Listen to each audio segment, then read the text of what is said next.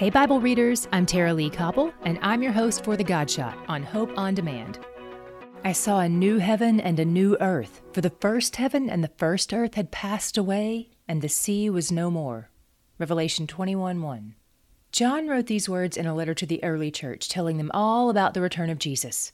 His words still apply to us today as we wait for Jesus to come back and renew all things, including heaven and earth.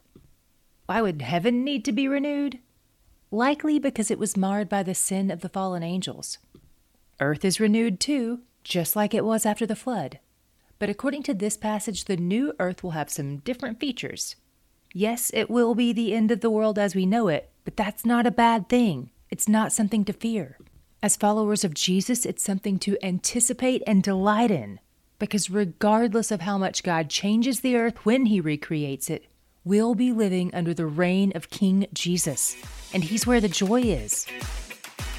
To hear more of The Godshot and other great podcasts, go to hopeondemand.com.